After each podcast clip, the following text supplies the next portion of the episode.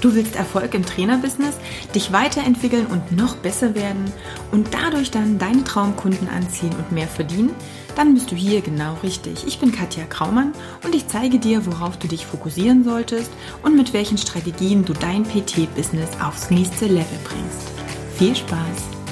Hallo und herzlich willkommen zur aktuellen Podcast-Folge und heute möchte ich dir mal die meines Erachtens nach drei besten Zitate von Professor äh, Jörg Spitz, die er im Vortrag ähm, auf der Personal Trainer Konferenz jetzt am Wochenende gebracht hat, nennen und natürlich auch den Bezug auf dein, ja, auf dein Personal Trainer Business beziehungsweise der Arbeit, die du mit deinen Kunden machst. Also viel Spaß schon mal dabei. Das erste Zitat äh, von Dr. oder von Professor Spitz, ich finde ihn ja einfach nur großartig. Ich kenne ihn schon länger, habe ihn auch schon häufiger live erlebt. Ähm, einige auf der Personal Trainer Konferenz haben ihn zum ersten Mal erlebt und haben auch, ich glaube, zu Recht gesagt, dass das einer der lebendigsten und ja genialsten Vorträge war aufgrund der Art und Weise, wie er es auch gehalten hat. Und da vielleicht gleich nochmal als Hinweis, falls du noch keinen Vortrag von Professor Spitz gehört hast, Du findest garantiert welche auf YouTube. Das musst du dir mal antun. Der Mann ist einfach nur genial, vor allem weil er ja in seinem Alter auch, also man merkt, dass er keinem mehr was beweisen muss und einfach nur redet, wie ihm der Schnabel gewachsen ist. Und ich glaube, das wirst du auch an den Zitaten, vor allem an den, am Zitat zwei und drei hören, denn das ist auf alle Fälle auch sehr lustig. Mit dem ersten fange ich aber an, das ist noch relativ äh, entspannt, denn es lautet, es gibt nichts, was der Mensch besser kann als die Natur. Natürlich ging es ja bei Professor Spitz um das Thema Gesundheit. Gesundheit auch im 21. Jahrhundert.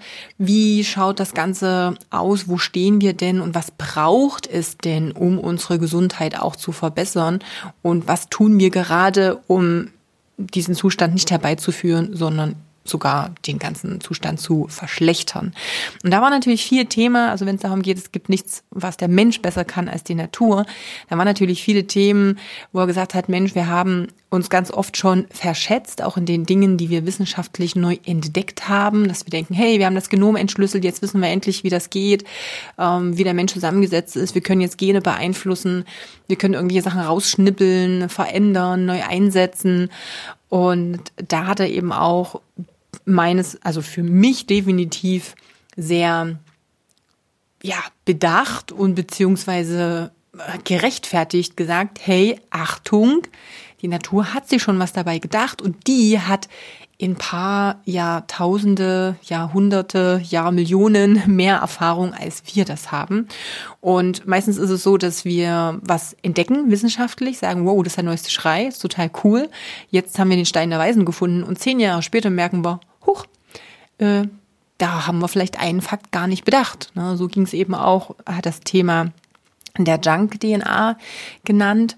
Also sprich, dass wir im Zuge der Entdeckung dieser ganzen äh, Gengeschichte und hey, wir haben jetzt das Genom entschlüsselt, festgestellt haben, dass es da jetzt ähm, die DNA gab, mit der wir nichts anzufangen wussten und gesagt haben, hey, das ist halt Junk-DNA, hat die Natur irgendwie abfallmäßig produziert und jetzt wissen wir, dass die eigentlich erstmal die normale DNA steuert und einfach auch sagt, was die wann wie tun muss an Abschalttechnisch, um das mal ganz, ganz, ganz lapidar heruntergebrochen zu erzählen oder zu versuchen auszudrücken. Und hier ist es halt so, und ich glaube, das sind wir auch bis zu einem oder ab einem gewissen Punkt doch zu verkopft. Und da sage ich halt auch schon immer, Achtung, Vorsicht, ja, die Wissenschaft ist wichtig. Es ist gut, dass wir Wissenschaft haben. Es ist gut, dass wir Studien durchführen können. Aber wenn du schon mal ein Interview zum Beispiel mit äh, Moritz von der Borch gehört hast, habe ich ja auch schon zwei Interviews geführt.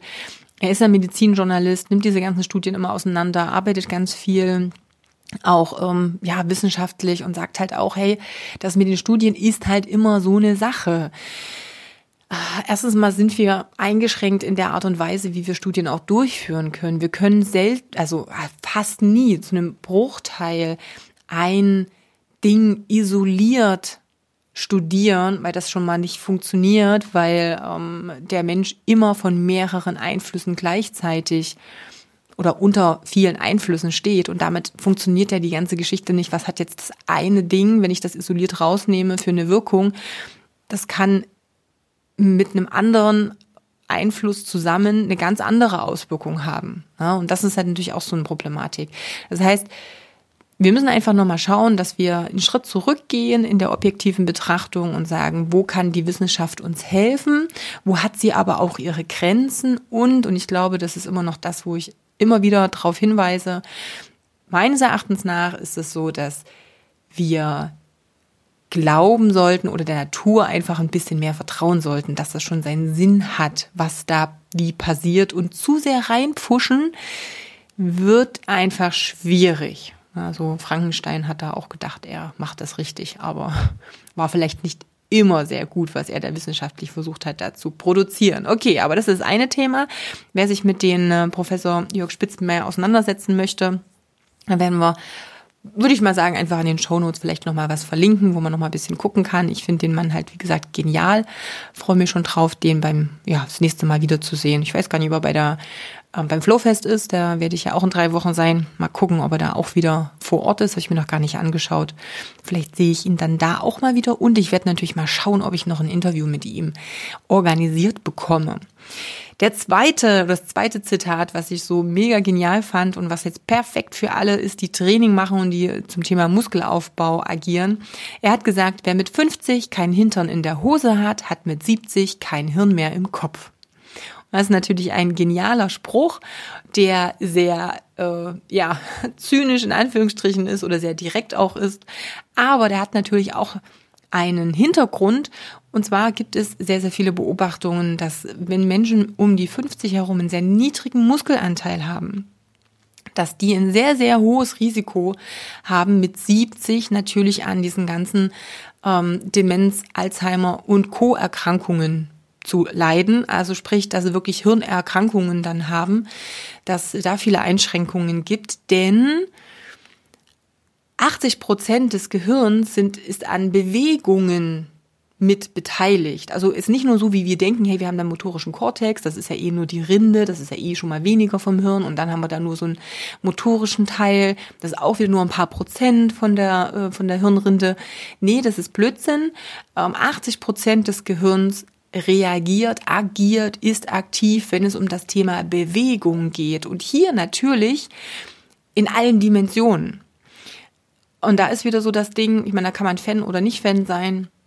Ich persönlich bin jetzt nicht so der Fan von gerätegestütztem Training. Ich bin immer noch der Meinung, dass natürliche Bewegung mehr macht, mehr muskulär, mehr Verknüpfung, so isoliertes Training macht im Bodybuilding mega Sinn, macht als Assistenz für ein ganz spezielles Ziel total Sinn. Aber wenn wir jetzt mal vom, ich sage jetzt mal, normalsterblichen Alltagshelden ausgehen, wo es allgemein um Bewegung und um Ausgleich eines inaktiven Alltags geht, da ist es meines Erachtens nach immer sinnvoller zu sagen, hey, wir trainieren einfach die Bewegungen, wir lehren erstmal überhaupt wieder, sich normal zu bewegen, Gelenke, äh, Körperteile anzusteuern. Ne? Das geht schon los bei, kann ich meinen Fuß überhaupt kreisen? Bin ich dazu in der Lage, dass mein Hirn die Information weitergibt und sagt, kreise mal, und dann ist es jetzt kein Viereck, kein Dreieck, kein irgendwas, sondern also ich kann diese Bewegung ausführen. Und in den seltensten Fällen liegt es jetzt daran, dass ich irgendwie gelenktechnisch ein Problem habe, wenn ich das nicht kann. Es ist ganz häufig ansteuerungstechnisch das Problem. Und genau da geht es letztendlich hin. Und das ist so die tiefe Kernaussage auch dieses Zitats, dass wir einfach sagen, hey, wenn 80 Prozent des Gehirns daran beteiligt ist, Bewegungen einzuleiten, durchzuführen, auszuführen, ähm, gut auszuführen, dann hilft es einfach auch, dann ist es ein Gehirntraining, dann ist also körperliches Training auch ein Hirntraining. Und je dreidimensionaler diese Bewegung letztendlich ausgeführt wird, desto besser auch für meinen Kopf und für mein Gehirn. Ja, und da können wir auch sagen, zum einen natürlich, Krafttraining macht auch Sinn, wenn ich etwas älter bin. Wobei man dann jetzt schon mal sagen muss, 50 ist heutzutage auch nicht alt ist nur alt, wenn man 20 oder 25 ist und man denkt, wow, 50 ist ganz schön alt. Für mich wird es langsam ähm, weniger alt, weil je älter ich werde, desto mehr denke ich so, oh Gott, 50? Ja, so lange ist es nicht mehr. Also mit 20 hat sich das noch weiter weg angefühlt. Na, aber da auch zu sagen, hey, mit 50 macht es durchaus Sinn, auch Muskelaufbautraining zu machen. Das, was ich verloren habe in den letzten Jahren, in dem ich mein Hintern platt gesessen habe, am Schreibtisch, im Auto, wo auch immer, auf der Couch, das mal wieder zurückzuerobern. Und wenn ich dann meinem Kunden auch noch sagen kann, hey, da gibt's eine ganz direkte Verbindung. Das hat was mit deiner Hirnleistungsfähigkeit zu tun. Das hat was damit zu tun, wie du im Alter überhaupt noch selber deine Bewegungen steuern kannst, selber dein Leben gestalten kannst, dich noch an deine Enkel erinnerst, selber dein, ja, die alltäglichen Dinge, die du im Leben tust, selbst essen, selbstständig anziehen und so weiter und so fort. Das kannst du jetzt schon vorbereiten, indem du jetzt sinnvoll trainierst. Also von daher denke ich, dass gerade dieses Zitat, wer mit 50 kein Hintern in der Hose hat, hat mit 70 kein Hirn im Kopf, dass das zum einen Aufmerksamkeit erregt und zum anderen aber auch den Nagel wirklich gut auf den Kopf trifft. Also für alle, die im Sportbereich tätig sind, finde ich, ist es ein mega geiles Zitat. Das nächste geht dann meines Erachtens nach ein bisschen mehr Richtung ähm, Ernährungsberatung und Lifestyle-Coaching insgesamt, sollte aber auch für jeden interessant sein, der eben im Trainingsbereich ist. Und zwar, weil du unterbelichtet bist, musst du früher sterben. Was hat das jetzt damit zu tun? Das Unterbelichtetsein hat was mit Sonnenexposition zu tun. Das heißt, wie viel Sonnenlicht bekommst du? Wie ist das mit dem Vitamin D-Spiegel? Aber das ist nur ein Teil davon. es geht hier wirklich um die ja, Sonnenbelichtungszeit insgesamt. Man hat nämlich auch eine Studie mal durchgeführt und zwar an sehr, sehr vielen Menschen. Das waren, glaube ich, 28.000 und das war, glaube ich, in Großbritannien. Ich müsste jetzt da nochmal in meine Unterlagen reinschauen. Ähm, und da ging es erstmal darum, dass man sagt, hey, man äh, testet es wirklich mal ein paar Jahre, um dann zu sagen, hey, wie ist denn das? Diejenigen, die viel in der Sonne sind, die sterben bestimmt eher, weil das ist Hautkrebsrisiko und dies und jenes und bla und blub. Und am Ende kam aber raus, dass es genau andersrum war, dass diejenigen mit wenig und kaum Sonneneinstrahlung viel früher gestorben sind als diejenigen, die regelmäßig und doch durchaus viel so für den heutigen Sprachgebrauch oder so im heutigen Vergleich an der Sonne waren. Und unter anderem hat man festgestellt, dass es natürlich auch am Vitamin D liegt, was wir dann eben durch die Sonne produzieren können, aber dass eigentlich Vitamin D-Produktion nur ein kleiner Bestandteil von den ganzen positiven Auswirkungen ist, die die Sonnenstrahlen und das Licht, wenn es auf die Haut fällt, eigentlich machen. Also alleine, was da alles noch an ähm, Botenstoffen produziert wird, geht weit über das Thema Vitamin D hinaus. Also es macht durchaus Sinn, wenn du Interesse in diese Richtung hast, dich da noch mal ein bisschen weiter mit zu beschäftigen, denn das Sonnenlicht besteht ja nicht nur aus den klassischen UVA und UVB-Strahlen, das sind noch viele andere Bestandteile mit drin und die machen auch immer unterschiedliche Auswirkungen. Und wie gesagt, das war wirklich, ich müsste jetzt lügen, drei bis fünf Prozent Anteil ist eigentlich nur diese Vitamin D-Produktion. Der Rest sind alle möglichen anderen Faktoren und positiven Wirkungen, die eben noch durch die Sonne kommen. Von daher macht es durchaus Sinn, mit Bedacht häufig an die Sonne zu gehen. Und gerade eben bei uns, wo wir, und jetzt muss ich schon sagen, ich bin ja nur so ein Sonnenkind, das weißt du, also mindestens wenn du nicht erst jetzt das erste Mal den Podcast hörst, weißt du das, dass ich so ein Sonnenkind bin. Alleine jetzt ähm, auch so mal so ein paar kleine Ausrutscher, wo es dann auch im Februar, März mal den einen oder anderen Tag schön war, hatten wir letztendlich sechs Monate jetzt nicht wirklich Sonne. Jetzt ist es ja erst losgegangen mit dem Sommer. Und die sechs Monate ohne Sonne, also ein halbes Jahr, die Hälfte der Jahreszeiten, die wir hier haben, ohne wirklich Sonne, das macht auch was mit dem Körper. Dann kommen wir auch eben in einen Mangel. Ich habe jetzt morgen meine Kiefer-OP. Vielleicht hast du den Podcast mit dem Interview auch gehört mit dem Zahnarzt, mit dem Jürgen Melzner. Wenn nicht, dann empfehle ich dir das einfach nochmal. Das ist jetzt ein paar Folgen her. Da ging es ja auch nochmal um diese Nikos und äh, Zahnstörfelder und so weiter und so fort. Und im Zuge dessen haben wir ja auch 3D-Röntgenbild gemacht, Vitamin D-Test gemacht und so weiter und so fort. Und ich bin schon jemand, der sich gesund ernährt, der sich bewegt, der viel draußen ist. Wie gesagt, ich bete die Sonne an regelrecht. Dennoch war mein Vitamin D-Spiegel nur halb so hoch, wie er jetzt auch in Vorbereitung auf die OP hätte sein sollen. Der Kiefer ist von der Struktur, von der Knochenzusammensetzung nicht so, wie er sein soll. Das heißt, ich habe jetzt nochmal hochdosiert Vitamin D auch aufgefüllt. Ich habe Kalzium extra genommen. Ich habe ganz viele andere Sachen noch als ähm, ja, Ergänzung mit dazu genommen, um mich überhaupt erstmal auf diese OP und diesen massiven Eingriff jetzt vorzubereiten. Und werde dann jetzt natürlich auch schauen, wie die nächsten zwei, drei Wochen laufen, wie es auch mit der Wundheilung und Co. ist. Und ja, halte ich da auf alle Fälle mal auf dem Laufenden, was sich bei mir dann so tut oder inwieweit ich da jetzt auch körperlich merke, dass sich da was verändert. Aber da habe ich eben auch gemerkt, Mensch, ich ernähre mich garantiert gesund, das schon immer. Also das ist ja, ich bin in dem Beruf ja schon von Anfang an. Ich habe mich in Abi-Zeiten schon mit dem Thema Ernährung auseinandergesetzt. Ich habe auch schon immer zusätzlich mit supplementiert, gesagt, grundsätzlich eine gesunde Ernährung gehabt. Und dennoch gibt es hier und da bestimmte Sachen, wo der Körper mir zeigt, hey, da haben einige Dinge nicht gereicht. Ja, und das ist halt auch sowas, wo wir immer denken, ja, das wird schon funktionieren, das wird schon reichen. Aber erst wenn wir dann wirklich mal reingucken, ja, und am Röntgenbild sehe ich halt, dass der Knochen da anscheinend nicht in der Lage war, genügend Kalzium einzulagern zum Beispiel. Also auch hier muss man einfach mal schauen, was da noch so passiert. Wichtig ist aber vielleicht für dich, empfiehl deinen Kunden ruhig, in die Sonne zu gehen. Und ja, natürlich müssen wir da aufpassen. In Sonnenbrand jedes Mal, wenn man in die Sonne geht, muss nicht sein. Aber hey, den kann ich natürlich auch verhindern, wenn ich nur nicht gerade in die Mittagszeit in die Sonne gehe, sondern wenn ich eben versuche, Vormittag, Nachmittag, Abend auch auszunutzen. Und einfach zu schauen, dass ich mich langsam an die Sonne gewöhne.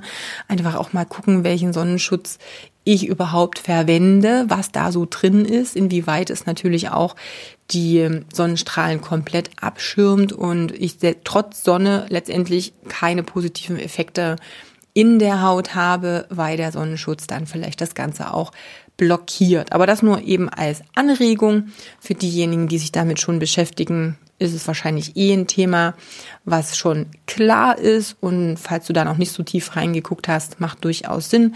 Aber wie gesagt, wir schauen mal, ob wir dir vielleicht sogar vom äh, Professor Spitz äh, was zum Thema Vitamin D nochmal verlinken können. Gut, das waren jetzt erstmal meine drei ja, wichtigsten, lustigsten oder im Kopf hängen gebliebenen ähm, Zitate von dem Professor Spitz von der Personal Trainer Konferenz jetzt 2019. Und ja, wir hören uns in der nächsten Folge wieder. Und da geht es so ein kleines bisschen mehr wieder um das Thema, wie arbeitest du mit deinem Kunden?